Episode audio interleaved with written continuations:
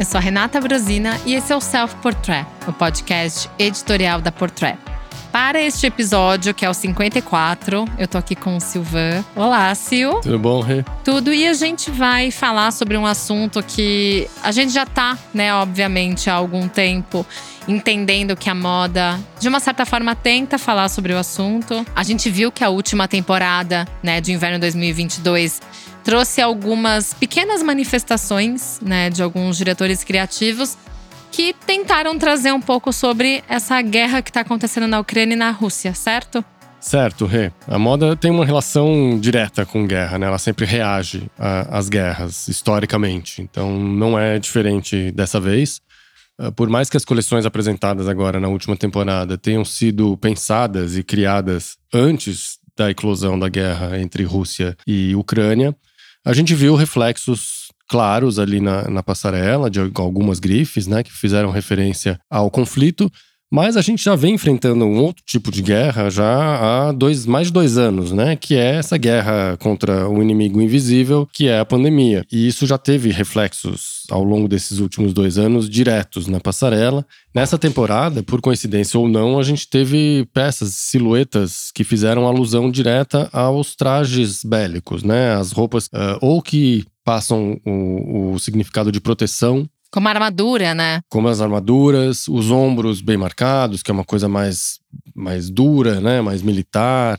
Uh, a gente teve as botas aparecendo bastante. Os comprimentos mais longos, né? Como a gente viu também na Prada, principalmente, né? Que traz aquela ideia do guarda-roupa masculino, como foi lá na Segunda Guerra Mundial, Exato. quando as mulheres pegaram as roupas dos maridos, né? Porque até então elas tinham um guarda-roupa basicamente de saia, vestido, a calça não fazia tanto rotina delas, então a gente viu muito do masculino também, né? Mais teve, forte. Teve bastante crossover, né, de gêneros ali. Uh, roupas explicitamente com cara de proteção, né, de armadura, de os corsês voltaram, né, com essa com essa pegada pouco mais esportiva e futurista ao mesmo tempo ali, mas com essa, essa cara de proteção mesmo, de roupa de, de, que protege. É, na Dior os corsês vieram mais acolchoados, né? Então Exato. eles vieram estufados como se fosse de fato uma proteção de armadura. É, a gente sabe o significado que lá no passado, né, o espartilho, o corset tinham, né, de, de uma certa forma deixar a mulher presa. Isso. Só que dessa vez eles vieram com o significado não de preso, né, como essa, essa força que tinha no passado, mas hoje como uma proteção, né? É, de, por, em alguns momentos lembra um pouco também as proteções do, dos jogadores de futebol americano, sabe? Que tem aquelas proteções todas para se proteger dos impactos. Exato. Tem um pouco essa pegada. A na Gucci teve isso também, né? A Gucci teve na, na, na grande parceria com a, com a Adidas, estava lá, o look que fechou o desfile, inclusive, era um corset da Adidas. Também, com um vestido, né? Com essa pegada também meio esportiva acolchoada. A Balmain colocou bastante informação de armadura e roupas utilitárias misturadas ali na passarela, sobrepostas, né? Então, as balaclavas, que são uma, uma tendência forte da temporada, uma peça-chave que tá aí, e que também tem uma referência uh, bélica, né? Que, Exato. Que vai, vai de encontro a esses tempos de guerra. Isso sem falar no desfile apocalíptico da Balenciaga, né? Que foi ipsis literis, né? A fuga de uma guerra. Exato. E como a gente mencionou no episódio sobre a Semana de Moda de Paris, ele tem esse, esse lugar de fala porque ele, de fato, é um refugiado e ele falou que uma vez refugiado, para sempre refugiado. Então. Ele, a gente tá falando do Demna Vazalha. Demna Vazalha, diretor exato. criativo da marca. A gente até largam ele, porque, né, a gente já. A gente já fala tanto dele aqui aqui Exato. que já é alguém da turma. É onipresente. Mas é muito curioso porque ele trouxe de fato esse discurso muito forte e muito claro. Né? A gente sabe que a moda, em vários aspectos, tenta se manter neutra, né? E aí, agora, obviamente, indo direto para o assunto. A Rússia, é, na verdade, o, a Rússia em si, como um país, é um grande consumidor de mercado de luxo. Né? Os consumidores do mercado de luxo moram na Rússia. Então a gente sabe a dificuldade que pode ser se posicionar nessas horas, né? Indo para um lado mais opinião minha, né? Eu realmente acho que é uma situação delicada porque a gente sabe o tipo de regime que a Rússia vive e é muito difícil você transformar todos os russos dentro de uma linha de raciocínio como se fosse o Putin. Então a gente sabe que as pessoas são presas se elas se manifestam, a gente sabe de tudo isso. Então é difícil, é um momento complicado você se posicionar contra um país que tem um líder que não está representando todos os russos, né? É, exatamente. Então, e ali a gente tem, como você bem disse, uma que é recente, inclusive, né? Uma nova leva de consumidores de alto luxo ali, os russos, né? Sei lá, na última década, por exemplo, eles cresceram muito e ocuparam muito esse espaço de consumidores de luxo. Então, é, é um baque para esse segmento. Tem muitas marcas fechando loja lá, né? Então, vamos ver como isso vai, vai evoluir. A gente torce para que essa guerra acabe o quanto antes e que a vida dos russos possa voltar aos poucos ao normal, porque a Ucrânia está sendo bombardeada e está com uma tragédia humanitária. Exato, lá. exato. A Rússia vai sofrer de outra forma, né? Na economia estrangulada ali. Então, uh, é um mercado que era estratégico para o segmento de luxo e que agora tem um grande ponto de interrogação ali para saber como é que vai evoluir. Exato. Mas nas passarelas a gente já tem esse reflexo, né? No caso da Balenciaga a gente estava falando do que o Demna é um refugiado, né? E da colocou, Geórgia, né? Da Geórgia, passou por um conflito também. Contra né? a Rússia contra na a própria Rússia, né? E, e botou isso na passarela, né? Ali eram refugiados enfrentando uma tempestade de neve com o seu saco de lixo na mão, com as poucas roupas que conseguiram botar para sair correndo e para fugir das bombas. Alguns saíram com, com a roupa do corpo, enrolados numa pelerine. Uh, e ele fechou o desfile com as cores, né? Dois looks ali com as cores da, da bandeira ucraniana, que já tinha aparecido no, no look da Isabel Marran, que entrou também com um moletom com essas cores para agradecer as palmas no desfile dela.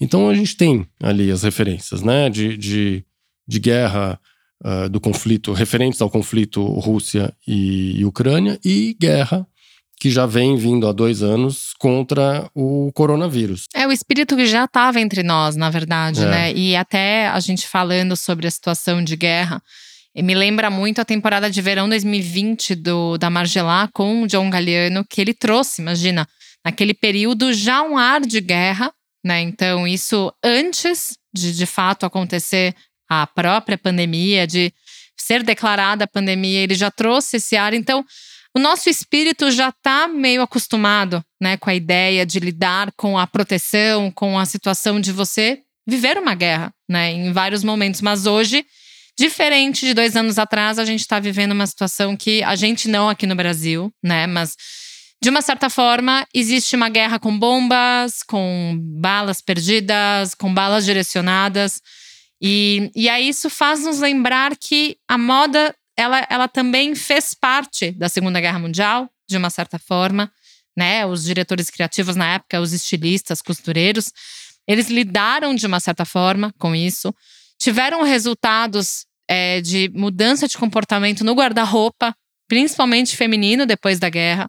Então, muita coisa aconteceu e a gente vai trazer mais também sobre isso, né? Se o, o que que de fato refletiu uma, uma guerra na moda, né? Porque da, daquela forma que a gente até falou no episódio 53, que era sobre a Semana de Moda de Paris, e que o próprio Demna tinha se manifestado falando que a moda parece um absurdo no meio de uma guerra, de uma certa forma, ela ainda é uma forma de expressão. É, e é, é o que a gente falou no início. A moda costuma reagir ao que está acontecendo, aos conflitos, né? Foi assim na primeira, na Segunda Guerra, está sendo assim agora de novo. Que vai ser talvez uma terceira guerra, a gente não sabe ainda o Esperemos caminho que, que vai. É, esperamos, né?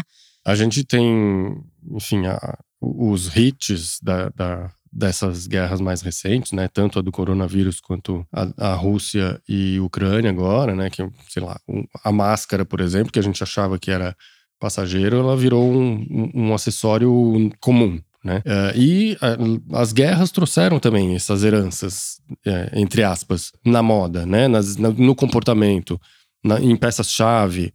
Por exemplo, a primeira, a primeira guerra, a herança e a primeira peça-chave é, pode agradecer a Primeira Guerra, que são as calças. Por exemplo, as calças femininas, né? Mulheres usando calças. E a cor oficial das, das pessoas de moda, que é o preto, ele começou ali a virar um, um, uma, um artifício de estilo, né? Porque as, eram as mulheres de luto que vestiam preto. Exato. Né? Esposas dos soldados e das pessoas, dos homens que estavam em guerra, que começavam a usar preto por causa do luto. E aliado ao começo do uso da calça, que tem origem aonde? Então, vamos lá, a gente trazendo todas essas ideias que você estava né, exemplificando, Mas o guarda-roupa feminino começou a ter muita austeridade durante esse período de guerra, durante o pós-guerra também por um certo tempo. E existe uma situação que, assim, é, tinha muita escassez de tecido na de época. tecido, exatamente. Tanto que as saias, inclusive, subiram, né? Exato. E tem aquela situação que muitos países, eles limitavam a forma com que você podia consumir. Seja no tecido, né? Então, na época, as mulheres queriam usar tweed e elas não conseguiam usar. Então, o que, que elas faziam? Elas pegavam aquela roupa que elas tinham em casa, elas aprendiam a costurar. Muitas delas, já por questão né, de criação, já sabiam costurar. Então, elas colocavam fita, elas criavam seu próprio tweed. Então, assim, foi um período muito difícil para a mulher que estava acostumada com aquele guarda-roupa que ele já seguia né, uma, uma linha muito tradicional de saia, vestido, e teve que de fato começar a usar roupas mais utilitárias. Primeiro, porque os maridos estavam na guerra, então elas tinham que tomar cuidado da família, elas tinham que cuidar da família. Então, assim, as mulheres tiveram que começar a trabalhar para sustentar a família, então elas começaram a usar as calças, elas pegaram o uniforme do marido de trabalho e começaram a vestir ele. Então, a entrada da calça, a entrada do utilitarismo com essa força foi graças a esse momento de, de Primeira e Segunda Guerra Mundial, né, esses dois momentos. Principalmente durante a Segunda Guerra Mundial, o que foi que aconteceu com as meias calças das mulheres? É, na época, as meias calças elas tinham uma costura que não era invisível como hoje. Então, era, ela ficava bem na altura da panturrilha até o calcanhar. E o que, que acontecia? Elas tiveram que entregar essas meia calças, porque esse fio de nylon estava escasso e era justamente usado para fazer paraquedas. Então as mulheres se sentiam obrigadas a fazer isso e muitas delas usavam essa meia calça com essa costurinha como uma ferramenta de sedução. Então, para elas continuarem se sentindo naquele poder que elas sentiam antes, elas riscavam né, na perna, elas pe pegavam um lápis de um lápis preto e faziam a costura, como se elas estivessem usando a meia calça. Então, assim, muita coisa naquela época, né, aconteceu. A própria Gabrielle Chanel foi uma das responsáveis, né, por trazer com mais força ainda as calças. É, e ela simplificou o traje feminino justamente é, pensando nessa época que pedia mais liberdade de movimentos, mais conforto, né? Então aí, aí entra entra o jersey, Exato. Que, que ela introduziu, né? Que é um tecido muito mais macio. Uh, e a malha, né? É, é, que exato. revolucionou o traje feminino e virou algo muito mais prático para aqueles tempos, né? Exatamente. Sem falar que a gente tem o trench coat saindo das trincheiras e virando uma roupa urbana, né? Naquela época. Então tem muita coisa. As, as jaquetas cheias de bolso, por exemplo, do, Exato. dos soldados, que depois passaram também a ser trajes civis, vamos dizer assim, na, na, nas ruas das grandes cidades. Então, a moda vai se apropriando né, de códigos bélicos, adaptando os tempos aqui, que, em que ela acontece. Né? A moda não é alienada, ela, ela absorve o que está acontecendo. Ainda mais naquela época, na porque né, pegou justamente capitais muito fortes da moda, e a gente está falando de Paris, né? E Uhum. muitas casas fecharam, Givenchy, Dior. É, essas casas tiveram que sair de Paris, porque lá foi de fato o foco onde aconteceu esse. Tiveram bombardeios, teve uma grande dominância né, dos exércitos nazistas. Então, indo para esse lado, também teve uma resposta das mulheres que ficaram na cidade, principalmente em Paris, que elas, em- de uma forma até de provocação com o que a gente pode até entender como as mulheres dos dos militares nazistas, elas saíam todas bem arrumadas, ostentando. E as mulheres francesas, elas usavam turbantes para esconder o cabelo, para esconder o chapéu. Elas tentavam sair de uma forma para não mostrar que elas estavam aprovando isso, que, elas, que essas mulheres não eram bem-vindas, porque de uma certa forma a gente está falando, né, das mulheres que estavam ali sustentando suas famílias, os maridos estavam na guerra lutando. E, enfim, né, é um comportamento que, de uma certa forma, essa moda ela se comunicava muito bem. E as mulheres, é, como tavam, os homens estavam todos guerreando, elas que tiveram que, aqui na, na sociedade, ter um papel fundamental ali, né? E assim como a Primeira Guerra deu o, o trench coat e a Chanel é, mudou a maneira da mulher se vestir com o jersey e a malha, a Segunda Guerra teve o New Look logo depois, né? Exato, que o senhor Dior na época, acabou se comportando da seguinte forma: vamos celebrar a feminilidade que durante esse tempo de guerra ficou esquecido. E as mulheres tiveram que muitas vezes usar essas roupas que não eram tão delicadas, que não marcavam a cintura, que tinha a história da escassez, né? De e, tecido, né? Exato. E foi nessa época também, e é muito curioso isso, que começou a questão da conscientização no guarda-roupa. Porque na época as mulheres começaram a ter menos roupa por conta da escassez, Uhum. pouco acesso a tecido, porque Então não as, tinha as produção, roupas tinham né? que durar, né? tinham que durar. Então começou aí esse talvez minimalismo do guarda-roupa, porque an antes disso a gente sabe que não era assim, né? A gente sabe que o guarda-roupa das mulheres era muito recheado. Então, a gente falando muito sobre essa, essa mudança de comportamento, o consumo de fato de moda foi um pouco limitado, né? É, é, foi, teve um consumo mais consciente e forçadamente consciente, vamos dizer assim, naquela época, porque as condições, né, mesmo que você quisesse consumir muito mais, não dava. Então, digamos que elas foram forçadas a rever o tipo de consumo. É, e tô pensando aqui em outros ícones que saíram das trincheiras, que, que viraram objetos de moda de mais pra frente. O óculos aviador é um. Exato. A- a- na o verdade, macacão, é talvez. o macacão. Outra coisa interessante é a própria cartela de cores. A cartela de cores terrosa. né? Exato, o Vamos próprio caque, né? Todos esses marrons e o próprio azul marinho também. Ele começou a ter um significado muito mais forte e de um certo poder, né? Porque é aquela coisa, assim, o azul marinho ele fazia parte do guarda-roupa, mas não com aquela aquela ideia, aquela simbologia, né, de você estar lidando com um uniforme, uniforme militar, um uniforme de é, como é É, era a cor da marinha, né? Exato, exato. É, é interessante porque muito disso acabou migrando, né? Muitos ícones que a gente usa até hoje, que estão na rua até hoje, nasceram. São, são filhotes da guerra, né? Nasceram nas trincheiras, viraram objetos e acessórios e trajes urbanos, tan- tanto masculino quanto feminino, né? A gente tem os, os dois lados aí herdando a estética bélica da guerra. Agora, no, no futuro, trazendo de volta para a nossa guerra atual, né? A gente está com uma guerra sanitária e outra de, de conflitos de fato ali na, na, na Rússia e na Ucrânia. O que, que você acha que, que a gente vai herdar como, como novos trajes? Você acha que vai ser de novo esses ombros, as peças utilitárias?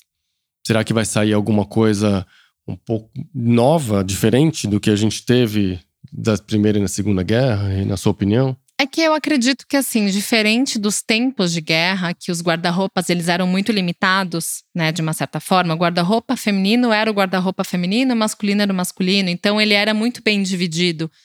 A gente já vem caminhando para uma mudança, né, de guarda-roupa. A gente já não tem mais tanta limitação, né? Então, eu não acredito que a gente tenha é, muitas transformações no guarda-roupa do dia a dia, até porque você já mencionou próprio trench coat, que de fato ele Que são peças revisitadas sempre, né? Exato. É, As peças utilitárias, elas talvez ganhem mais destaque. Uhum. A própria questão dos ombros, porque de uma certa forma os ombros eles têm, eles mostram o poder, uma imposição. Exato.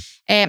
O que eu acredito, assim, talvez a gente entenda que existem outros materiais no Uhum. mundo. Então, Acho que a a mudança talvez seja maior nos materiais. Exato. Então, É, por exemplo, isso me faz lembrar que lá pelo começo da Segunda Guerra Mundial, Salvatore Ferragamo, né, ele não tinha mais tanto acesso ao próprio couro e aos metais, porque isso era, né, exigido pelos militares. Então, tudo que você tinha, você tinha que entregar.